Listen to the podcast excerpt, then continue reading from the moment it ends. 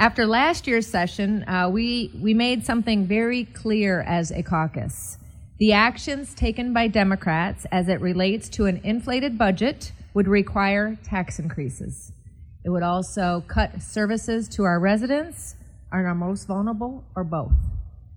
We described how the state budget was built on one time federal revenues, and it would be uh, the taxpayers that are on the hook to cover the shortfalls when those federal dollars run out. Now we are dealing with that aftermath. Our priorities are simple this year no tax increases, fund education, pay the pension bill, and fix agency dysfunction.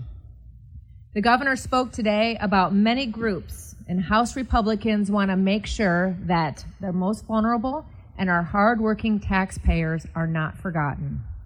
Our constituents, regardless of party, are fed up with their dollars being used for priorities that are not their own. House Republicans represent parts of all 102 counties, and we know that increasing taxes and fees punishes businesses. This process continues to hurt businesses. It will not bring prosperity to Illinois. We cannot spend our way to prosperity.